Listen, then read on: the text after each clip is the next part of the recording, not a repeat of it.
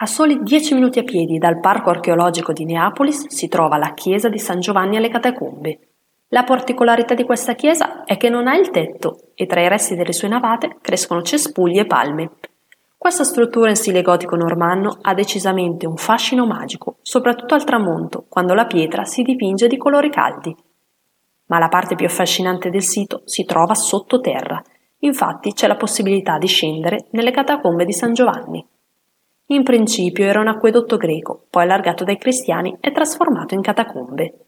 Le cisterne greche per l'acqua vennero poi usate dai cristiani come cappelle private o come luoghi di erezione. In queste catacombe esistono tre tipi di tombe.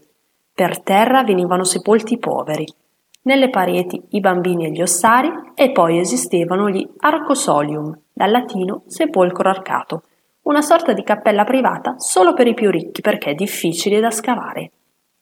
Una delle cose che ci è rimasta più impressa è un rito pagano che poi si è trasformato in una vera e propria cerimonia cristiana, il refrigerium. Si tratta di una sorta di banchetto funebre grazie al quale i parenti mantenevano il legame con il defunto.